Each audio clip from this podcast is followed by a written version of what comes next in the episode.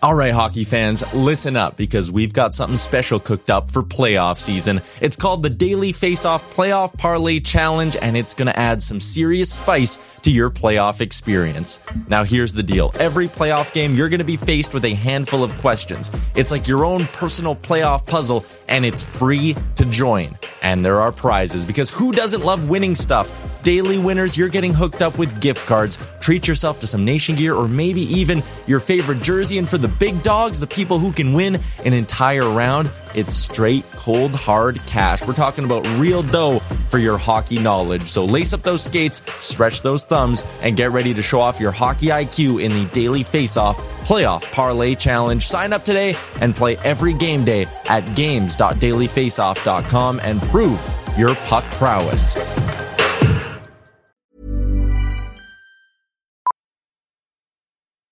Millions of people have lost weight with personalized plans from Noom, like Evan, who can't stand salads and still lost 50 pounds.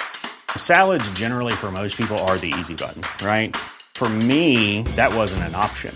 I never really was a salad guy. That's just not who I am. But Noom worked for me. Get your personalized plan today at Noom.com. Real Noom user compensated to provide their story. In four weeks, the typical Noom user can expect to lose one to two pounds per week. Individual results may vary.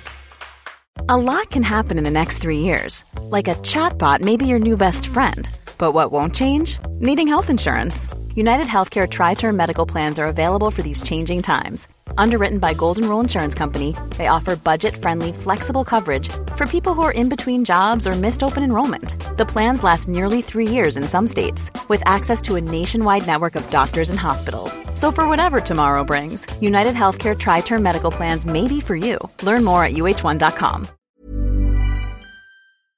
Can you see it?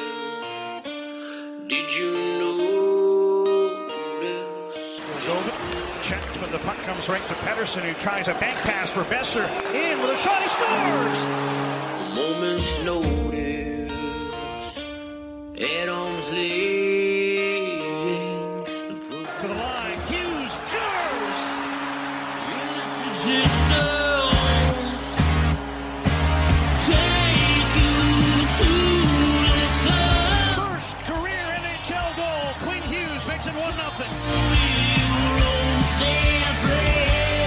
You're listening to Canucks Conversation. Quinn Hughes beat reporter here. Like I don't I won't cover the Canucks.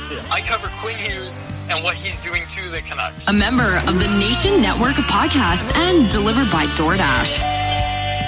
just wave the guy and get Demko involved. I wanted him in in Valentine's Day. Wow. We should do a radio show together. right on. I want to fist bump you right now. What out! Pearl steals, cutting in, shoots, scores!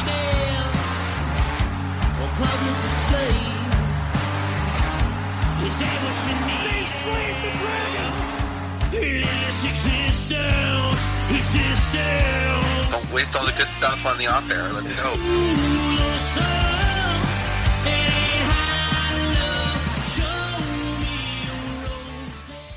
Hello, Canucks fans, and welcome back to another episode of the Canucks Conversation, brought to you by the great folks at Zephyr Epic. You can use promo code Hockey Season, capital H, capital S, all one word, Hockey Season. That will get you five dollars off your order at Zephyr Epic, Z E P H Y R Epic.com. Follow them on all platforms by the same name: Facebook, Twitter, Twitch, Instagram, whatever. Zephyr Epic has got you covered, and you should be checking them out immediately if you have the chance. You should also check out their retail location, which is in the same place as what is expected to be BC's biggest sporting venue ever in Fleetwood.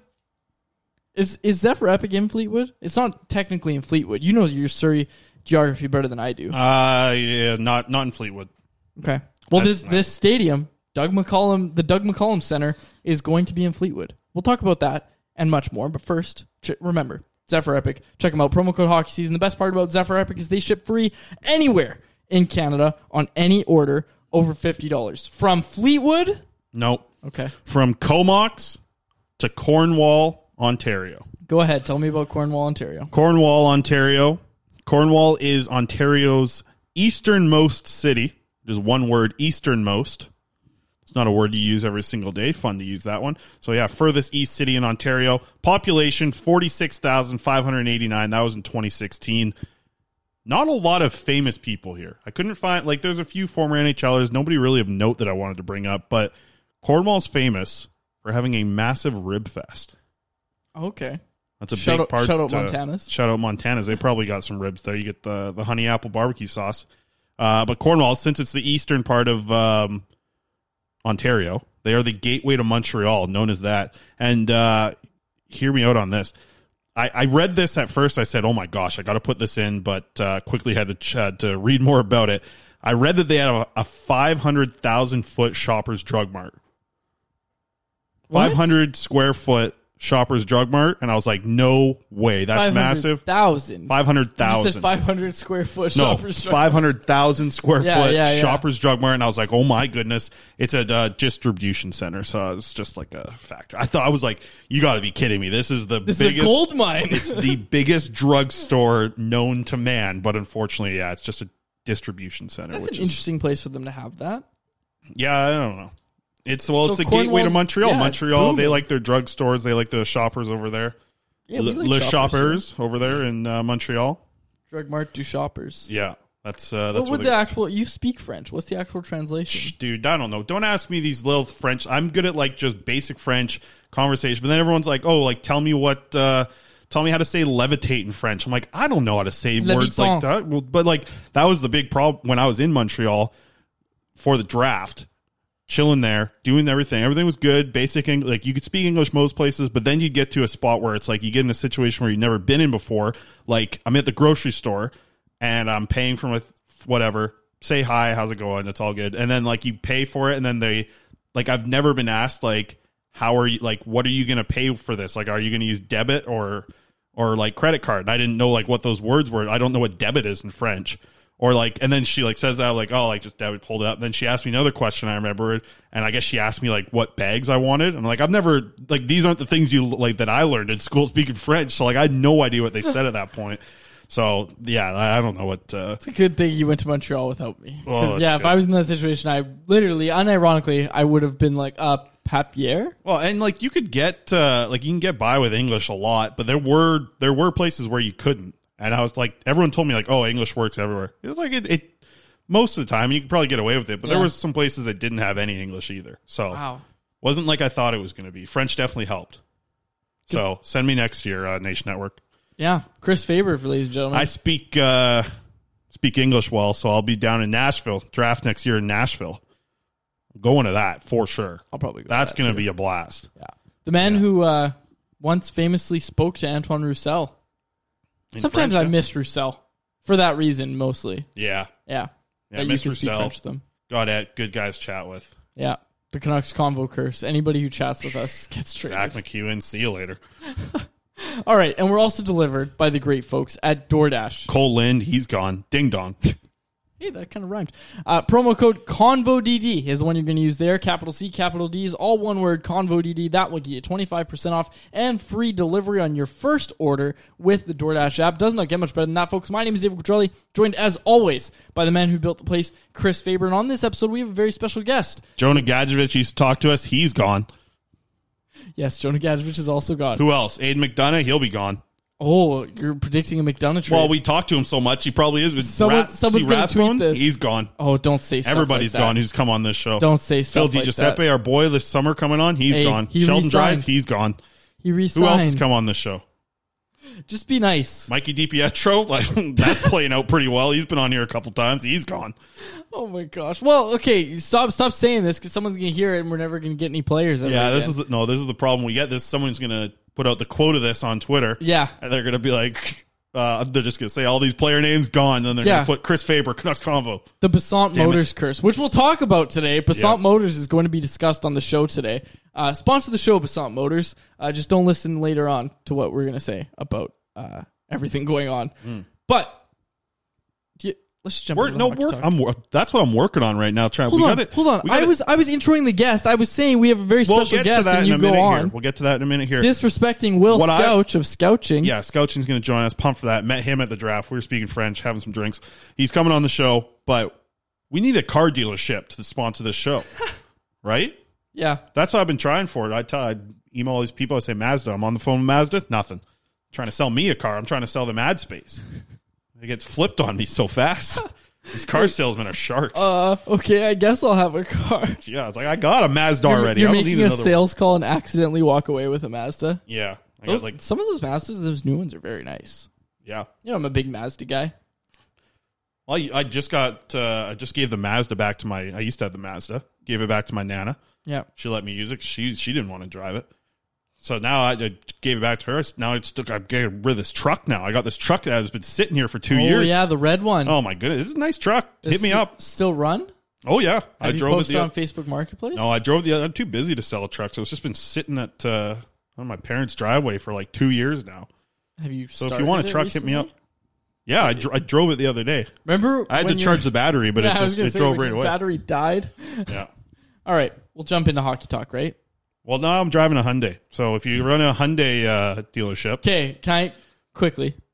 Have you noticed the horn on the Hyundai, or like ever locked your car? I and don't. made Hon- it oh beep? yeah, it's a little.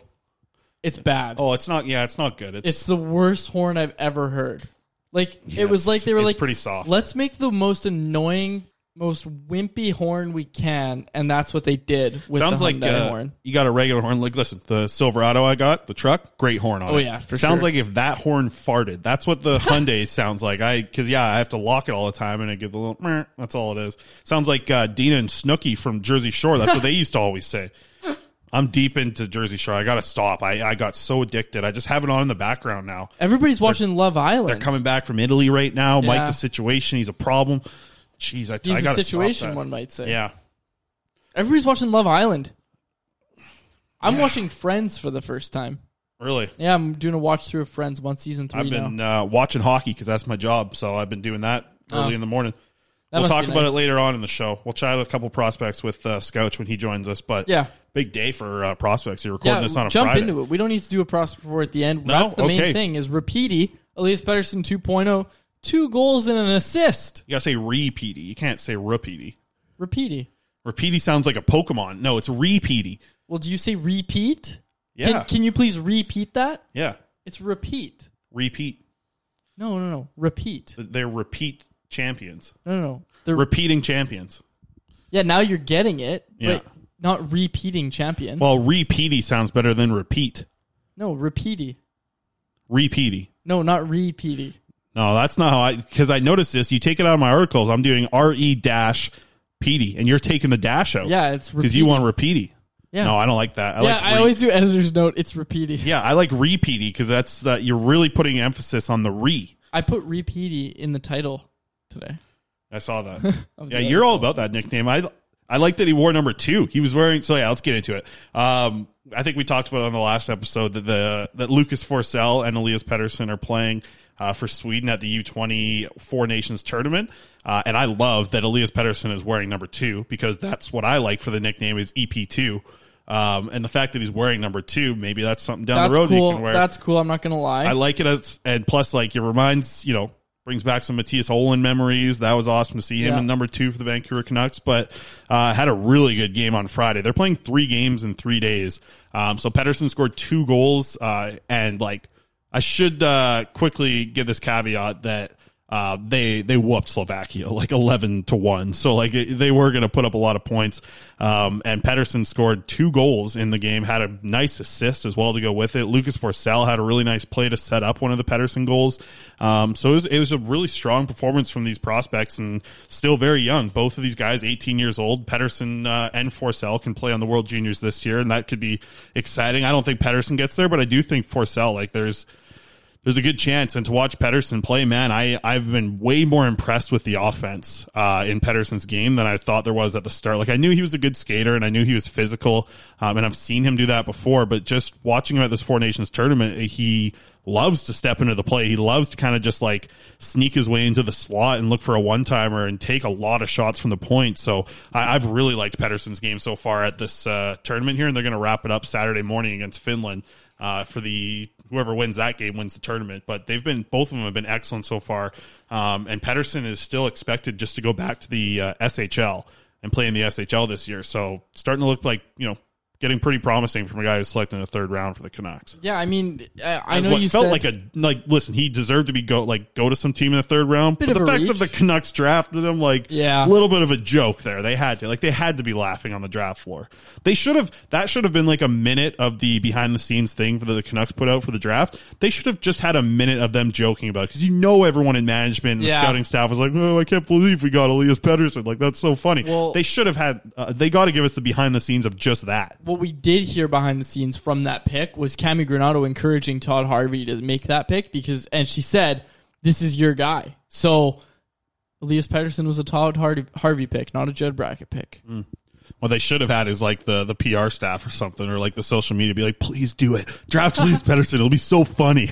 Like it'll be so good for our social media. Like I that's mean- that's what they need the behind the scenes of. It's good for us. You throw Elias Pettersson in a title, it's cleaning up Yeah, on Canucks true. Army. But that's the problem. like now you, the problem that I'm having with like Elias Pettersson coverage is like everybody always thinks it's still so funny. I think I said this like a month or two ago on the show, but everyone in the comments is like, "Oh, what's uh, what's a 23 year old doing at a U20 tournament?" It's like, okay, I don't know if these people think these jokes are fake. All the sunglass uncles thinking they're comedians now.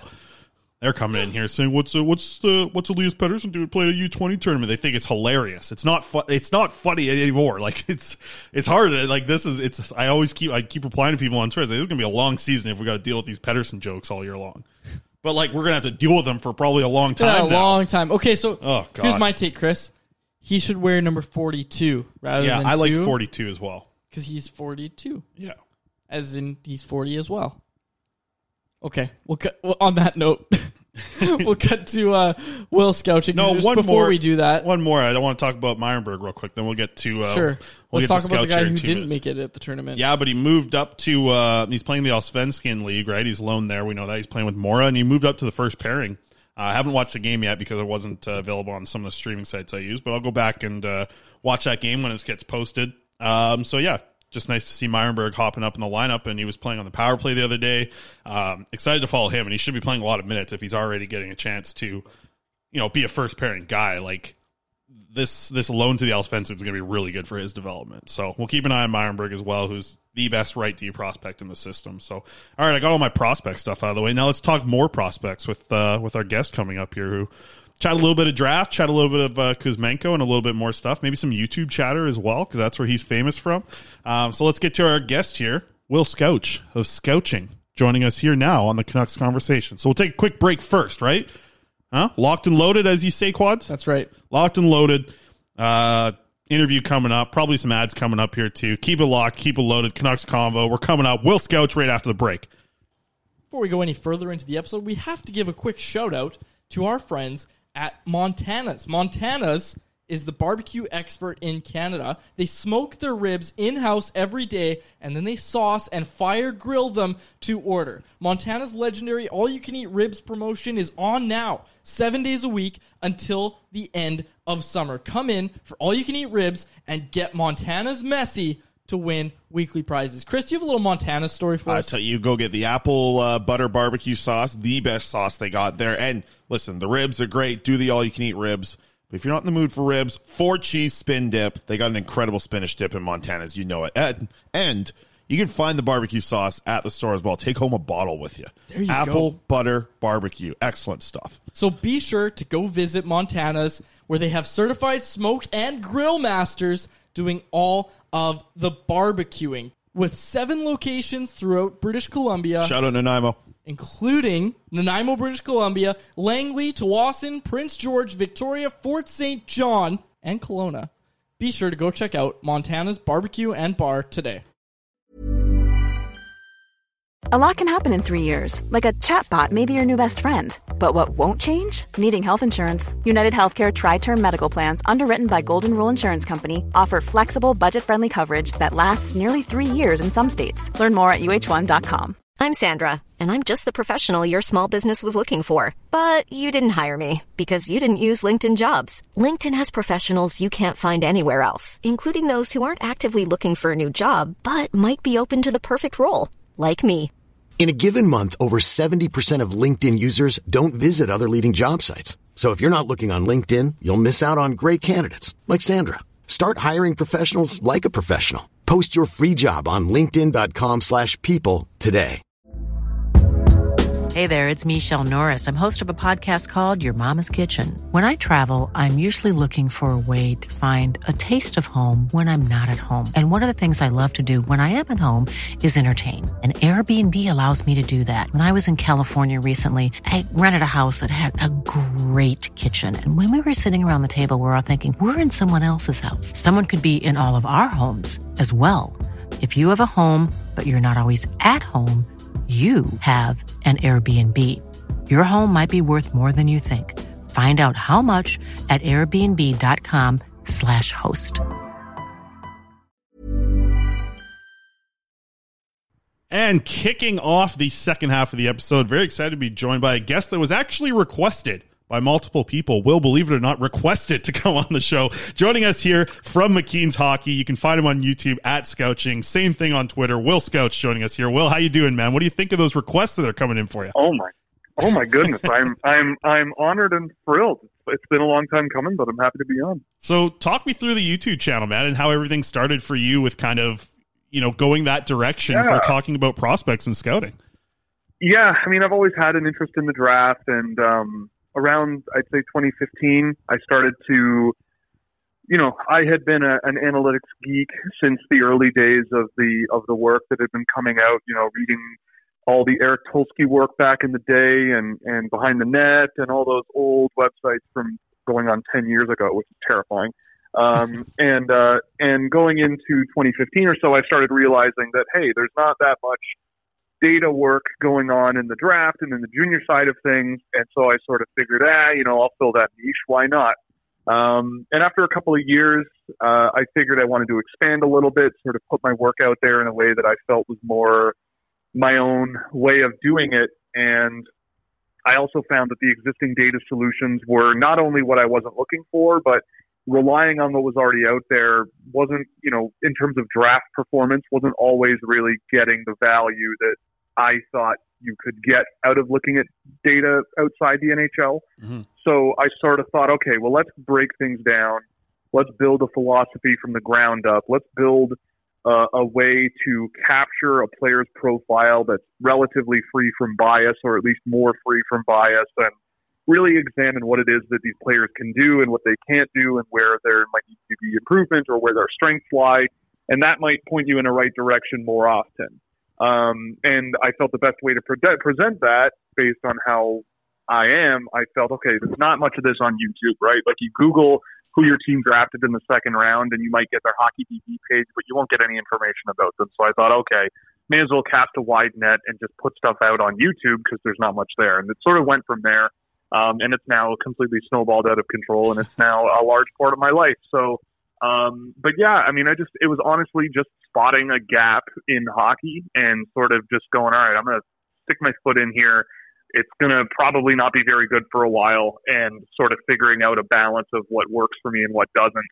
Um, and now, you know, I've kind of fallen into a pretty good groove and, uh, things have been going really well. Absolutely, man. Uh, it, it's interesting because I think it works so well for you on YouTube because you mentioned like there is a lot more information out there if you're able to search for it. But with you know combining analytics and prospects and just kind of more advanced numbers about prospects, if you just look it up, it's strange. But you do such a good job, Will, of of chatting about how it kind of works with players that are in different leagues, right? Because if you look at a guy, you know, whether he's playing in, you know, the Belarusian J20 league compared to what the WHL is doing, I'm sure the numbers look a lot different. So that's kind of got to be a spot where YouTube has to like big time help you because you're able to just explain, you know, with your voice, I think is even a little bit different than what we would kind of do in an article at Canucks Army type of thing. Yeah, that's kind of also been the approach. I, I, I find that also verbal communication about something that can be so you, you, context driven, like a narrative driven. You know, mm-hmm. media is a written media is one way to do it, but you know, there is value in you know, for example, the way I see it is you see all these behind the scenes videos coming out from the draft with all the scouts around the table. Those conversations are important and they need to happen, and you have to have multiple inputs of of, of opinion. But you know, that's much more difficult text only, even if you provide, say, video as context. And so what I'm trying to do is basically bring that experience to the audience and do it here. So like a big part of what I do is live streams every week.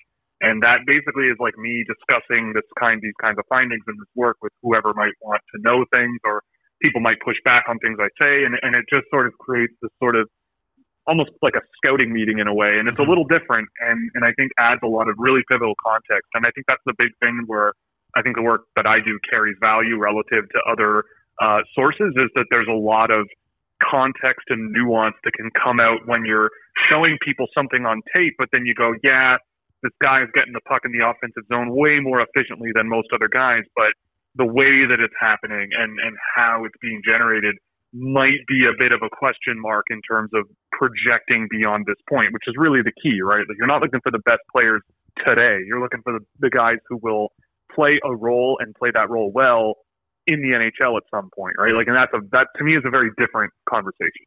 So you're rolling through the 2022 draft recap videos right now. You mentioned uh, some of these behind the scene videos that we're seeing come out of the draft. We had, we were actually just joking before we brought you on about how hard the Vancouver Canucks must have been laughing behind the scenes when they drafted Elias Pettersson uh, in the third round. We're talking about the defenseman right now. So you've got your video out there on YouTube right now, the Vancouver Canucks draft recap. Let's let's start with Pettersson since we're talking about behind the Yeah. scenes stuff. How much do you think that management group was just laughing? Like uh, drafting the player for the name is interesting. It also seems like a guy that you know, it, it was a decent pick, I think, there at 80 for the Vancouver Canucks. But how do you kind of look at Elias Pettersson, I guess 2.0 now going to the Vancouver Canucks? Quads like to call him repeaty. It's repeaty. Yeah, It's a repeat. Okay, I like that. I'll take that. I'll take that home with me. I'm taking it. I There like you go. Um, but yeah, I, I, you know, Elias Pettersson, I, it's funny for sure. I, I am really hoping that it works out for him just because I don't know what they're going to do with the nameplate because you can't put E. Pettersson on two jerseys. And usually when that happens, they put two letters, but their names are literally identical. So if both jerseys say Elias Pettersson on the back, I think I wouldn't be very happy like the old Gordie Howe jerseys. But, uh, anyway, um, but yeah, I mean, I uh, with Elias Pettersson, look, I mean, the way I've been sort of explaining this past year's draft to a lot of people is, I'd say once we got past 60th overall or so, there wasn't a whole lot of guys where I was like, I cannot believe this guy's still available. I am so so excited about this player, and I cannot believe they're still available. Maybe maybe 70th overall. Beyond that point, there's a lot of guys where you can make an argument that they were worth drafting. I've seen Elias Pettersson play here and there over the course of the year. He never really jumped out at me for really sort of taking a detailed look at him, but I watched him a bit in the Swedish Pro League, watched him a little more in the junior level. Um, and I, to me, he's a, a nice blank slate defenseman, right? Like he's not a defenseman, you know, and that, that's not a negative. Like to me, he's a defenseman where he's got decent fundamental tools. He can move. He's got some skill. There were some moments where I saw some really impressive skill moments out of him, but those were pretty few and far between. But you still saw them, and I think that matters.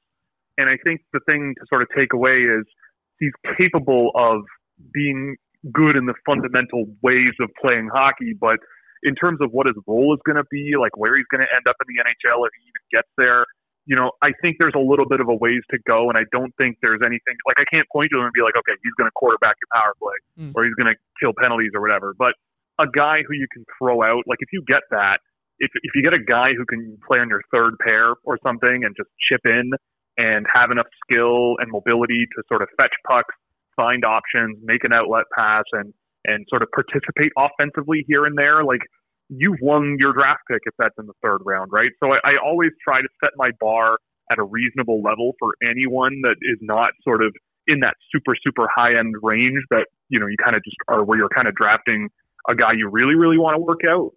And I think Pettersson maybe I would have drafted him a little later, um, just because of there's no like X factor in his game that I that personally I like to point to and go, this is the thing that makes this player special. But for him, he's got enough talent, I think, that's sort of a blank slate, and it'll really come down to sort of how they develop him and what they see he can be capable of. I think there's a number of options um, that might maybe lean a little bit more playing with the puck, maybe a little bit more offensively, but you never know. And there's a there's a there's a strong fundamental baseline I'd say to work with. So, blowing past your reasonable expectations, if he makes the NHL, what number should he wear?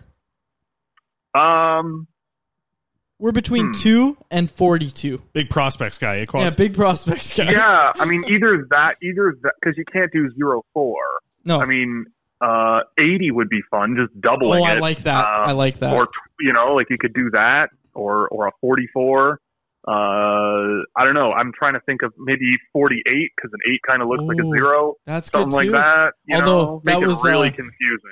That was last worn by Olli Juolevi, who also famously collapsed in the uh, bag. So we don't- skate. No, we don't we talk, don't talk about about 48s anymore. Right. in all seriousness, maybe scratch that one. Yeah, in all seriousness, Will, uh, Ty Young, that was a pick that I, I think surprised some people that he was taken in the fifth round. Like, Ty himself, when I was chatting with him, even said he was surprised that the Canucks took him. Uh, not necessarily in that spot, but that he was drafted by the Canucks, who he didn't really have a, a long interview process with or anything. But do you like that pick for the Canucks in the fifth round? if you're going to draft a goalie in the late rounds, um, gener- I mean, generally, I would probably advise to stay away from North American goaltenders. But Mhm. Ty Young is a bit of a Ty Young is a bit of a different case, I think. I mean, I watched a bit of the Prince George Cougars this year, here and there. They were bad. They're very young. They're you know they. If, if I'm recalling correctly, he faced one of the hardest workloads of the, the CHL draft eligible goaltenders that I that I watched this year and did pretty well saving those pucks and, and sort of getting in the way. You know, you have a 3.5 goals against average and a 900 save percentage. You're facing 35 shots a night, and that's on average. Like there were a lot of games where he's facing 40, 45 shots a night and not getting sort of lit up. Um, in the AJHL, the case is even crazier. He had a three and a half goals against goals against average, but it was a 920 save percentage. So that's closer to 39, 40 shots a night playing for the Calgary Canucks. So he's getting lots of practice stopping pucks. You know, there's a bit of a track record stopping pucks as well in his previous years. Um, he's really young as well, six foot three, and, and born September 11th, 2004. So almost a 2023 first time eligible. Um, and there, it, to me, it just checks a lot of boxes for a guy that I'd be happy to take a swing on late in the draft. Ideally, I think Prince George, they're youthful, they're younger guys are going to get older and more experienced. That team should get a little better. They keep drafting a ton of guys, and hopefully that helps sort of make his stats look a little better. But I mean, look, goalies are also very strange. I would absolutely trust goalie coaches to say, yeah, let's give this guy a go.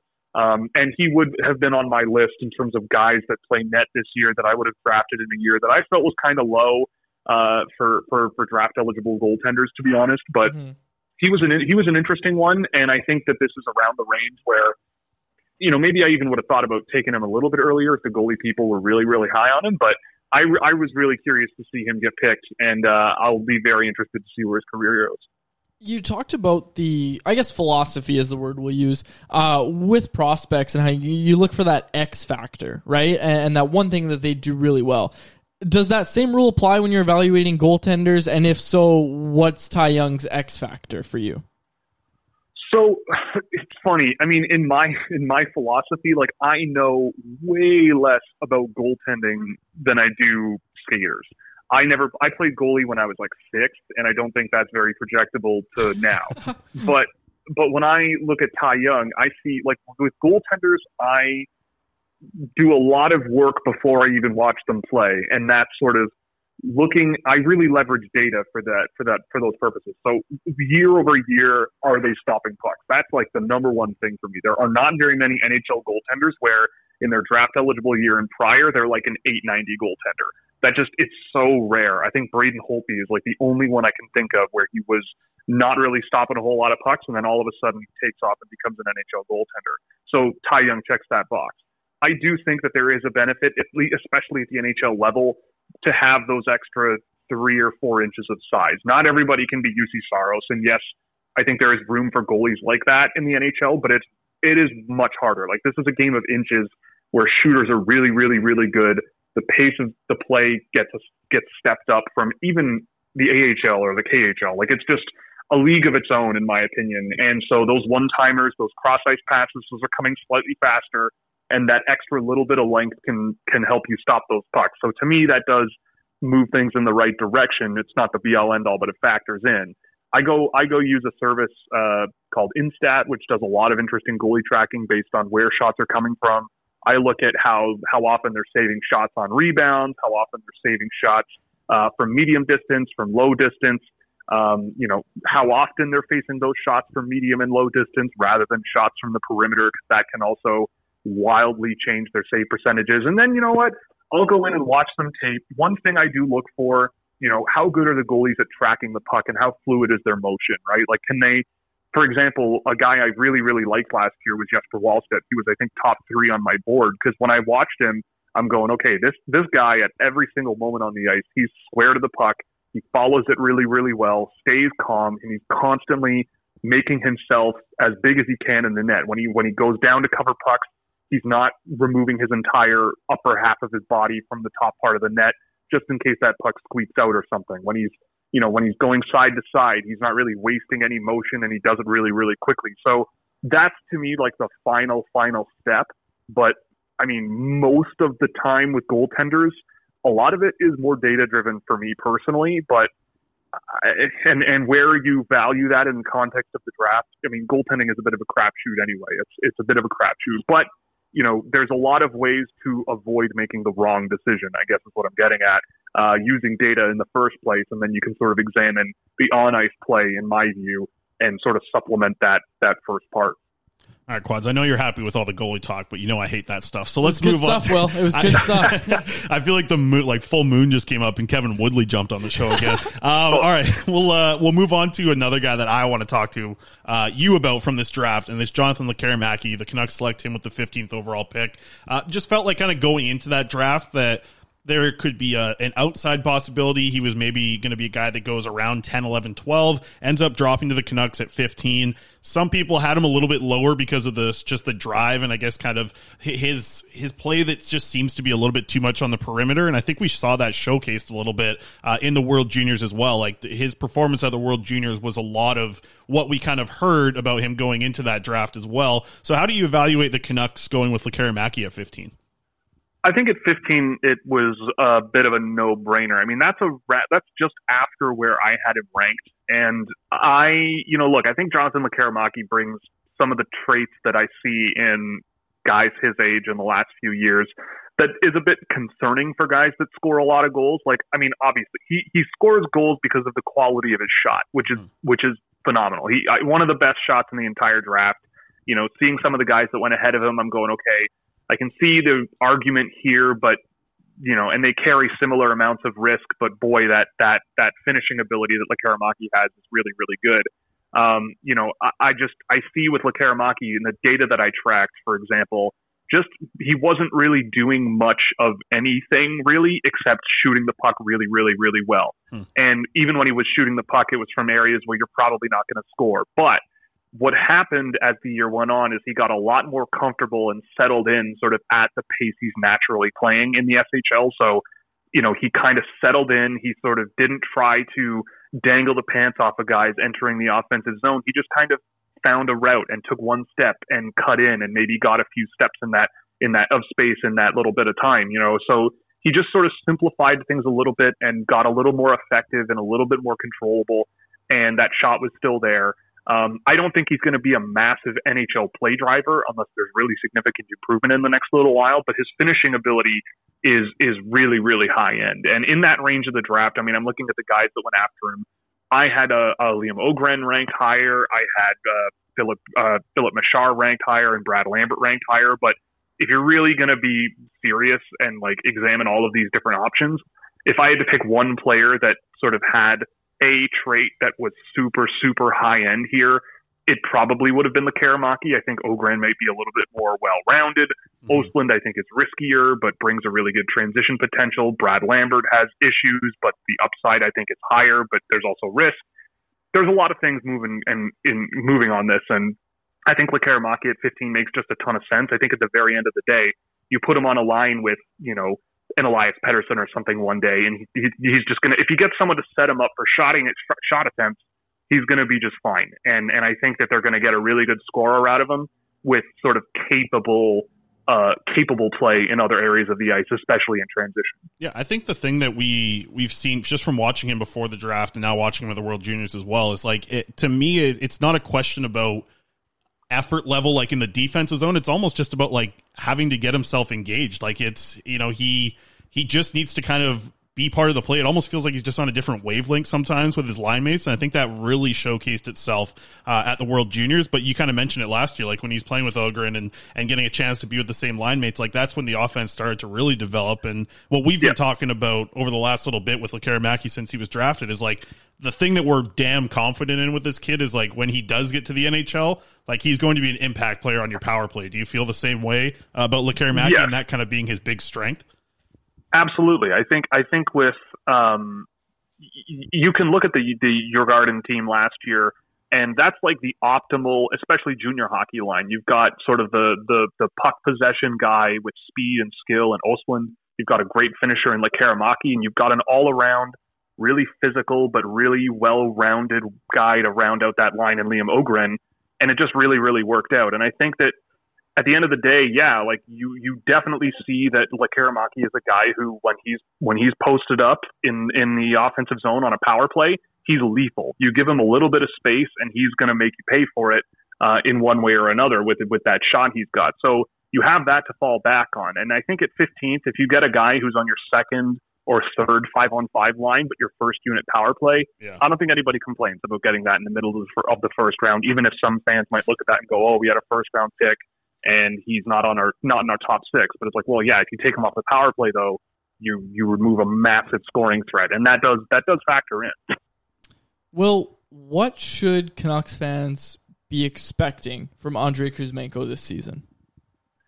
he's honestly one of the few KHL guys. I've had my eye on him since I first started doing data work when he was playing junior hockey in Russia. I I have liked him for a long time. I thought there was him and Andrei Svetlakov who played in CSKA Moscow together, and Minnesota drafted Svetlakov, and I really thought Kuzmenko was going to be the guy that gets drafted.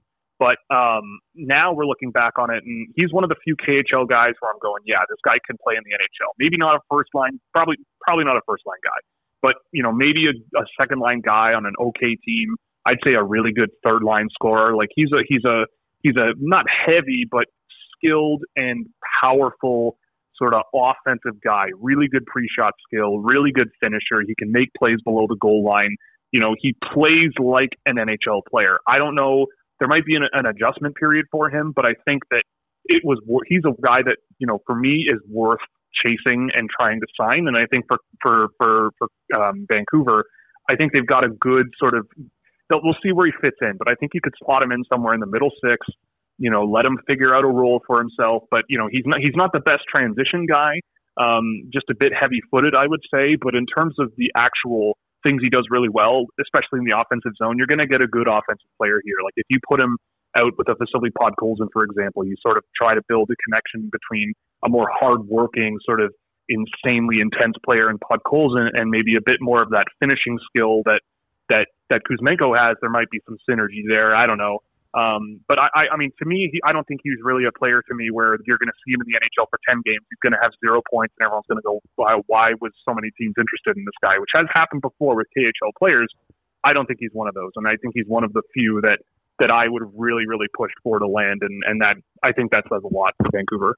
I think the big thing that, that I saw, at least in Kuzmenko's game, that makes me confident about him coming to this league and having success here in North America was just, I think with a lot of KHL guys, whether it be, you know, now the ice is getting back to regular North American size. Now you don't see as many big rinks, but it just feels like Kuzmenko never had to think before making the pass. Like he he doesn't have to be one of these guys who really benefits from the extra half second or second that you have in the KHL. It just feels like his his his passing almost comes from instinct. It feels like a little bit, and you could see that Yeah. when he's behind the net, right? Like that was that's his office pretty much in the KHL. Like he was Mhm. excellent on the power play uh, for SKA last year. There, like I, I think there's certain things that we see in the strengths of his game that make us not worry about him being an NHLer. But aside from the foot speed, is there anything else that sticks out that you might be a little bit worried about Kuzmenko coming over to the NHL? Well, I think the big thing is what a lack of foot speed sort of limits you with, right? Like, it, you know, to me, he's a player who defensively, you know, he's big enough and strong enough to sort of chip in defensively, but against NHL competition, I think it's going to be sort of a work in progress or unproven. Like, it's hard to say. Um, for me, you know, I, I don't know if I, he'd be a guy where in the NHL I would trust him with sort of here's the puck in the defensive end, get it into the offensive zone kind of thing. Like he can participate in that, but his role probably won't revolve around that. Like you said, I think his play will revolve around playing with the puck in the offensive zone. And you're right. In the KHL, he makes things happen. And I think that's a big thing in Russian hockey, especially when they're older and veterans. There's a lot of reaction rather than sort of pushing things pushing things your way. Yeah. It's a lot of sort of I'm going to do this thing and whatever happens, I'll figure it out on the fly. And in the NHL, that just doesn't work. Like in the NHL, it's way too structured. Guys are way too strong and fast, and they'll pressure you too quickly. And I think Kuzmenko does recognize when to make plays and keeps things relatively simple but effective, but also has some just really good finishing skills. So in terms of limitations, I think the only thing I noted was that he just really sort of lacks that quickness in his first few steps, and that really can limit you in the NHL as a as a transition threat or, or as a as a threat defensively. So you know, and I, I was listening to Darryl Belfry's um, podcast the other day, and he was talking about Eeli Tolvanen, who kind of sounds similar to me to like a guy like Kuzmenko, where the foot speed at the NHL level might be a bit limiting, but the offensive tools are are really really good there. So is Tolvanen a, a 40 point guy, 50 point guy in the NHL? I would say that's possible, uh, especially if you put him on the power play. And is that going to happen with a guy like Kuzmenko? If that's what you get as a as a as an ELC signing out of Russia for a 25 year old kid, that's pretty good, right? Like that's a that's a pretty decent pull. You get a good contributor for sort of the middle of your lineup who can finish, and I, I think there's I think that's reasonable to expect out of Kuzmenko. And if he if he blows me away, then great. I, I really like him. Um, it's just you know again I try to set my expectations reasonably and go all right. There's there's where my bar is. It would be great if you could beat it, but I, because I really really like him and I've I've, I've seen him for years.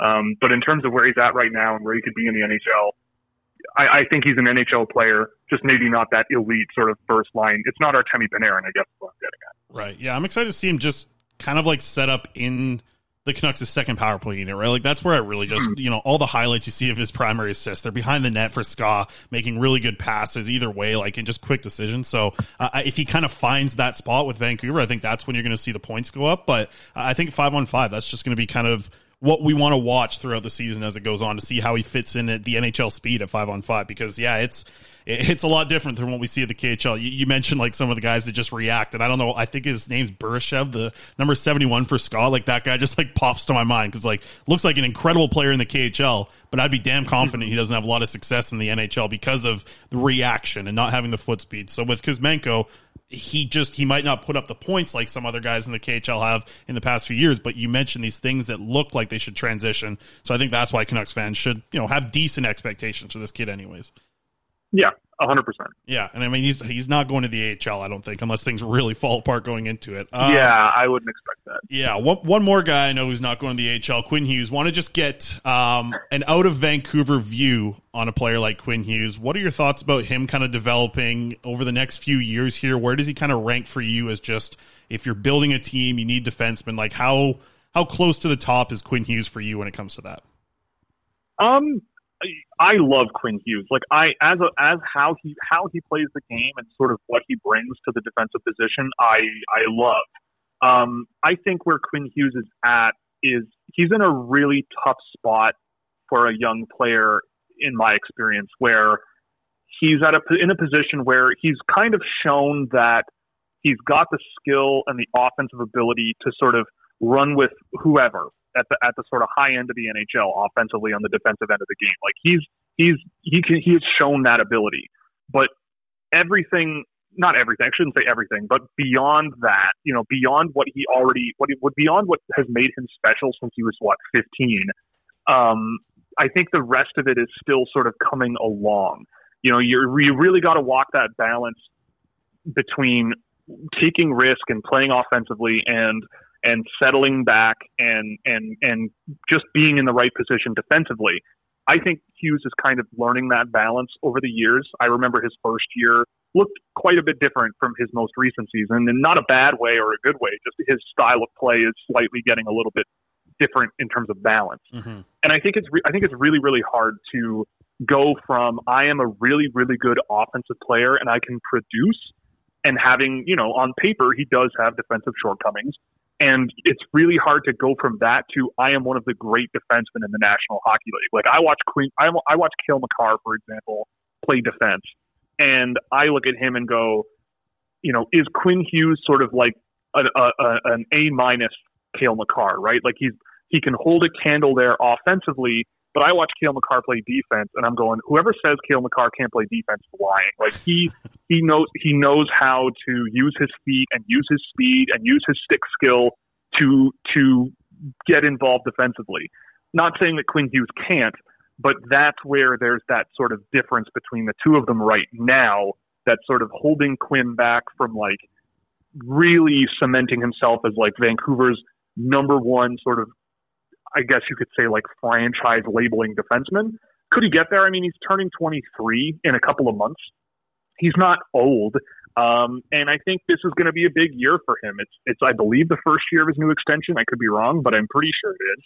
Um, and and it's a it's a it's going to be a year where you're kind of hoping that Vancouver sort of gets themselves out of the basement, you know, sort of really challenges for a playoff spot, and he's going to need to be a big part of that both offensively and defensively. I love Quinn Hughes' style of play. I want every defenseman in the league to play like he does because I think the offense outweighs the the defense the, the defensive shortcomings that might be there. But he's in an interesting spot in his career where it's going to be sort of like, are you going to take the reins and be a, a real sort of high, high, high end guy, or are you going to be more of this like top 30, 35 defenseman overall in the league that has really good offensive tools, um, but just the full package just quite isn't there yet. I think that's perfectly acceptable, by the way. I don't think that's a horrible thing.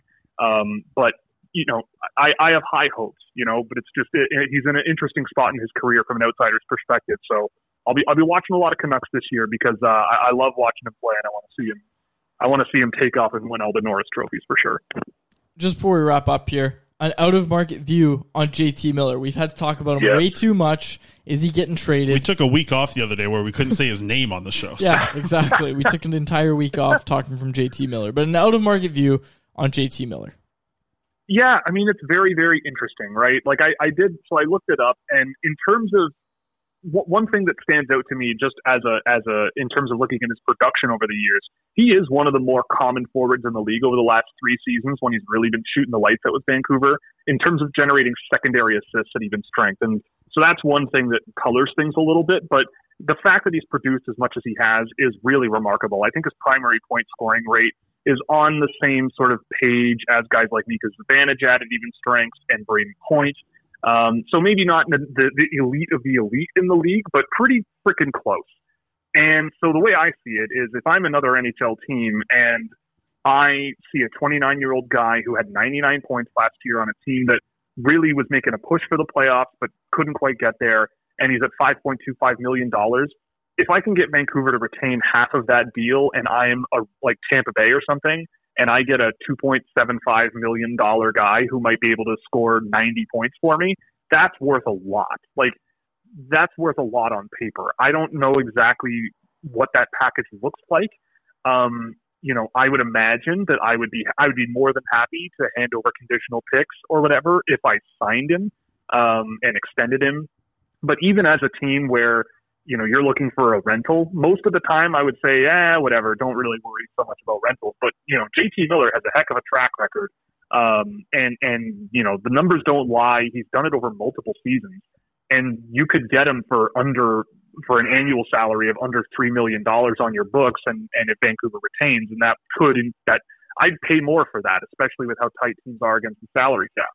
Do I think it's going to be like a Jack Eichel style return at that point? Probably not, but you I I would be more than happy to start with a first round pick and a very very good prospect and see where that goes with Vancouver um, and maybe add a add a first round pick if I sign him or whatever you know because he might not be an elite of the elite in the league, but if I'm getting him at two point seven five million dollars and he keeps producing at the rate he has over the last combined three seasons on the same team, on a team that hasn't really been elite, I think yeah, I think that's worth paying for. That kind of puts him in a per dollar sort of elite category. If you can get a guy that scores 90 points for under $3 million a year, I, I don't know how many of those guys are out there, right? So uh, I, I think in terms of how he is as a player, maybe not sort of unbelievably high end trade package, but when you take into account what he brings to the table, who his statistical comparables are, and the money that you would be paying him for the remainder of the year, yeah, I, I think that Vancouver has all the right in the world to sort of sit back and go, no, we're not going to just give him away. Um, would I extend him if I'm Vancouver? I'm not sure. I, I wonder what that contract looks like. If it is like a Brayden Point contract and it's like nine million dollars for the next eight seasons, I'm not sure I would do that, considering he's going to be 30 next year. Um, and I would just see if the market's open. And you know, is Vancouver going to contend this year?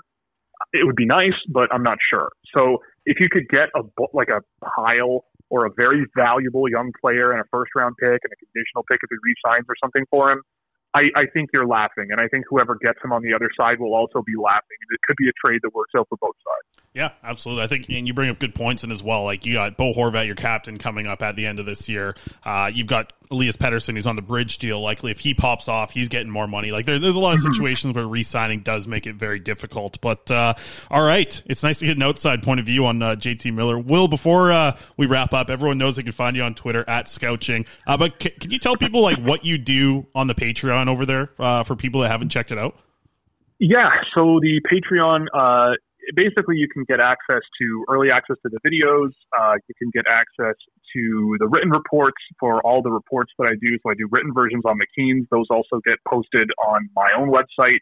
Um, you can get access to data sheets where you can track uh, the top 32 on average and their statistical output over the course of the season.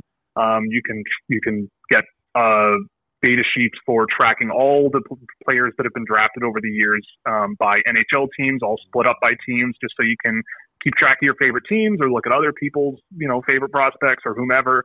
Um, or I have a giant tracker of, of hundreds of prospects where I just keep track of all of it. It has my rankings in there, um, goalie data. Uh, what else is in there? I'm, I'm trying to remember off the top of my head. All kinds of fun stuff.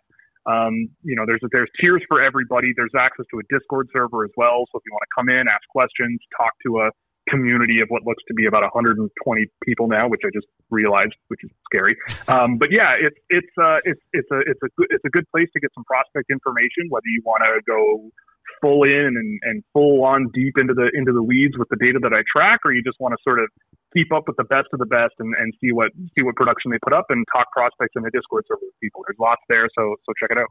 Oh, well, you said those goalie numbers. I seen quads light up there, so you might be getting a new uh, new Patreon support here soon. Uh, and I know we heard from from one as well who talked about the Discord when they wanted you uh, to come on the show. And uh, very happy to have you on, Will. It was awesome chatting with you. I definitely want to do this again down the road, um, especially chatting prospects. That's my thing. I love it. Uh, and I and I hope to see you in Nashville next year as well. How excited are you for uh, NHL draft Oh. in Nashville?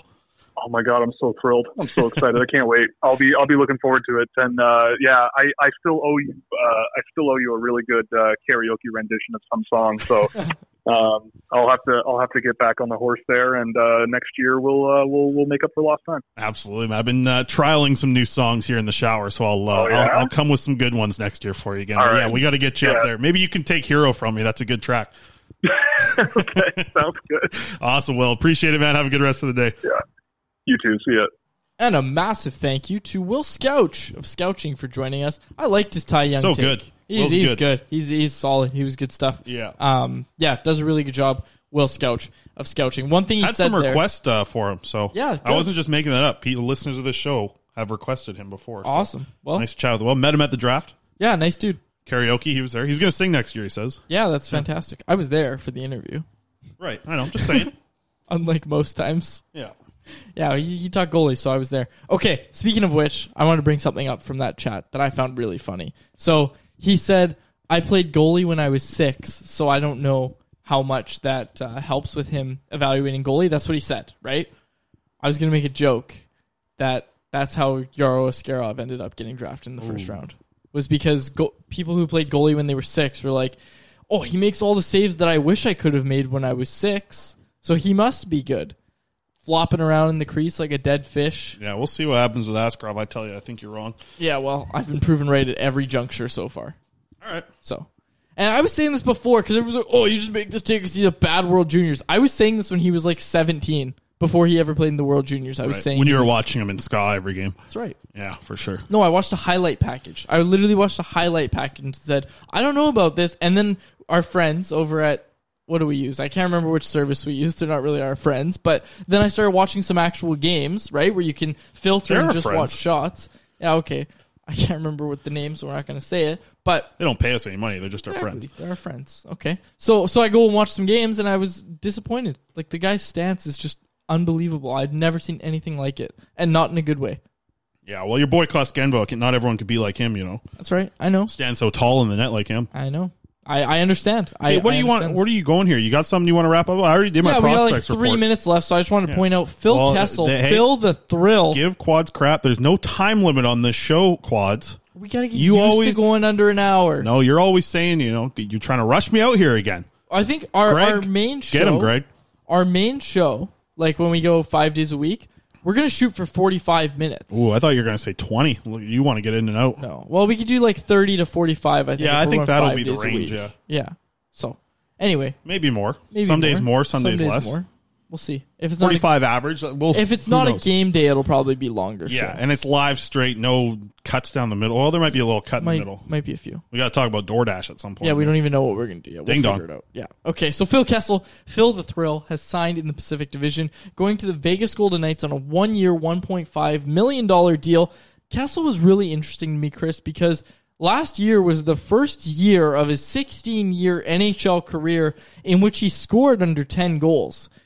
Still found a way to create offense, putting up the most assists I believe that he scored that he registered since the 8 17-18 season with the Pittsburgh Penguins. So, not a bad year from Phil, but not the best year either. But for Vegas Adam at 1.5, it's a good contract. Like you have a chance that he's going to kind of find his game once again. I I, I think that's the most interesting aspect of it is he's playing on a winner. Uh, and in his intro media avail, he said it's nice to play on a team that actually wants to win. Again, this guy's coming from Arizona, right? So I don't know how hard you're trying in Arizona, but I've heard that this offseason that Phil Kessel has been putting in the work and he wants to bounce back next year. Yeah. I mean, you'll see what happens. I think uh, I, I just thought it was funny when he signed with Vegas. I was like, oh, he's really retiring now, pretty much. Like He's going to be at the casinos. It'll be. Uh, I don't know. Vegas needs a lot to fix. I don't think uh, Phil Kessel is going to be the big thing that solves. I'm not saying you said that, but they've they've got too many problems in the crease. I think. Yeah, you know what? I don't call it a problem because I like Logan Thompson. They have a lot of uncertainty. It'll be interesting to see how his style of play fits with Vegas' style of play, which I look at. And when Vegas is playing good, it looks like it's like the complete opposite style that Phil Kessel would fit in. in. So where does he play? Is he a fourth line, third line guy? Yeah, I think so. Power think play time, right? yeah, like that's yeah, where he's play, going yeah. now. I mean, and he'll he'll produce. It's not the top six Phil Kessel, who No. was you know a great scorer at times. Like still it's gonna a very different uh, different version of Kessel at this point. We'll see what happens. Well, keep in mind he was on. I like watching him play though. Me too. You know, he was on that- Pittsburgh's third line, man. Yeah. When they won the cup. Yeah. So- So I say like he's a scorer when he's on, but I, I just don't think we're we're seeing that part of Phil Kessel anymore. But you say he's working out. Yeah, he's, lifting he's weights. Actually, yeah, I've heard he's actually been like trying very hard. I can't. You know who like I don't know. You get all this all the time. All these podcasts, hockey podcasts, Don't pop go up. too off the rails here. I have something else to say. So what are you gonna say? Well, I feel like you're about to take it yeah, I a am. whole different direction. See, you're, you're trying to cut me off. You just want to get out of here. well, no, Uh, I got something else to say. You got a It's lunch. relevant. You got a lunch to get to. I, I'm gonna have some ribs. Say, well, all these players that start podcasts after, it's like, oh, great. Yeah, Not a yeah. lot of them catch fire. John Scott, he's a good one. But Phil Kessel should, like, could you imagine the Phil, the Phil pod or whatever he'd call it? I apologize for interrupting you because this is a really good point. I think Phil would have a great podcast. And like people going to have a conversation with him. Yeah. Oh my god, it would be so because all you hear like people talk about Phil Kessel on other podcasts, and they like have all they always have like one hilarious story. This dude was there for all the Phil Kessel Yeah, stories. exactly. So He- he's he got to bring Phil people on. Kessel like, story. w- like an absolute. I think he could be like the first like Hall of Fame podcaster for hockey. Yeah. If he goes into it, he'd be perfect for it. yeah, yeah, absolutely. All right, now what do you now you can Well, now I'm thinking about Phil Kessel and another guy. The guy I was actually going to bring up before you said this, PK Subban is still on the market. I don't know Hmm. how much sense it makes for the Canucks, but there's a lot of uncertainty with Tucker Poolman. And as I've made clear a few times, I don't really believe in Tucker Poolman too much, even if he is healthy. Obviously, I'm hoping he's healthy and everything. I don't think he's a irreplaceable third pairing defenseman. I think I would much rather take Subban at one year, 1.5 than have Tucker Poolman on my third pairing. Yeah, I, I'm still. I think there's a reason why Subban's still on the market for, for kind of like a two way street for it too. I think he expects probably more money than than he's getting offered, and teams very much expect to pay him less than what he's expecting. I, I think that's the reason why. Because I think teams would like to add Phil Kessel to your third pairing for cheap, but I, or sorry, uh, PK, PK Subban, Subban. yep. Like teams want to add PK Subban to their third pairing for dirt cheap for like you said, one year, one point five. I don't know if that's what PK wants to do because he could make more money going to work for Yeah. ESPN and doing hockey at ESPN. Yeah, exactly. Why would you play a season at 1.5 million when that's probably what he would get? Close to that at least, anyways. Doing ESPN all year long and just chilling. Yeah, You exactly. know, you're a up. You're up there with Wayne Gretzky. Yeah, exactly. He's your line mate. And now. I was gonna say, there's another guy that's gonna be really good at podcasting, and and any media career he puts his mind to is PK Subban, much like uh, Kevin Bieksa. yeah. Okay, We'll close it out there. Dude, imagine that the Bieksa and Kessel podcast. Bieksa, Kessel, and Subban. Might be too many voices. We don't believe in no, three just, hosts. Just Juice and, and Kessel. That Yeah. would be unreal. I'd listen to that. Yeah. Okay, we'll close Shut- it out there. If that ever happens, this podcast is dead. The whole world of hockey podcast is dead. Spitting Chiclets, dead. Back to the drawing board. Yeah, everything will be gone. Except for the drop on gloves guys. Those are good dudes over there. They're giving us, they're promoting us on their accounts. Yeah. They scratch our backs, we scratch theirs. Yeah. Maybe we'll have John Scott. We'll have him on. Yeah, one we day. should have John Scott I think on. just That'd be chatting fun. hockey would be. That, he Except have he'd been. just talk about JT Miller the whole time. yeah, or how uh, the Canucks are a playoff team and best Cup team in the contender. West. He called him a cup he says, yeah. contender. Yeah. maybe he, he should come on the show. Let's yeah, get him to break yeah, he that down. brings some good Canucks hype. All right, we'll close it out there. For my co-host Chris Faber, my name is Dave Quadrelli. Our thanks again to Will Scouch of Scouching for joining us on this episode. Thank you so much to you, the listeners, for joining us on this episode of the Canucks Conversation. Thanks for listening to Canucks Conversation, delivered by DoorDash. Hit the subscribe button to never miss an episode. How about keep it to a thank you, Jim? Hey, it's Paige DeSorbo from Giggly Squad. High quality fashion without the price tag. Say hello to Quince. I'm snagging high-end essentials like cozy cashmere sweaters, sleek leather jackets, fine jewelry, and so much more. With Quince being 50 to 80% less than similar brands. And they partner with factories that prioritize safe, ethical, and responsible manufacturing. I love that. Luxury quality within reach. Go to quince.com slash style to get free shipping and 365 day returns on your next order. Quince.com slash style. Mom deserves the best, and there's no better place to shop for Mother's Day than Whole Foods Market. They're your destination for unbeatable savings, from premium gifts to show-stopping flowers and irresistible desserts. Start by saving 33% with Prime on all body care and candles. Then get a 15-stem bunch of tulips for just $9.99 each with Prime. Round out Mom's menu with festive rosé, irresistible berry chantilly cake, and more special treats. Come celebrate Mother's Day at Whole Foods Market.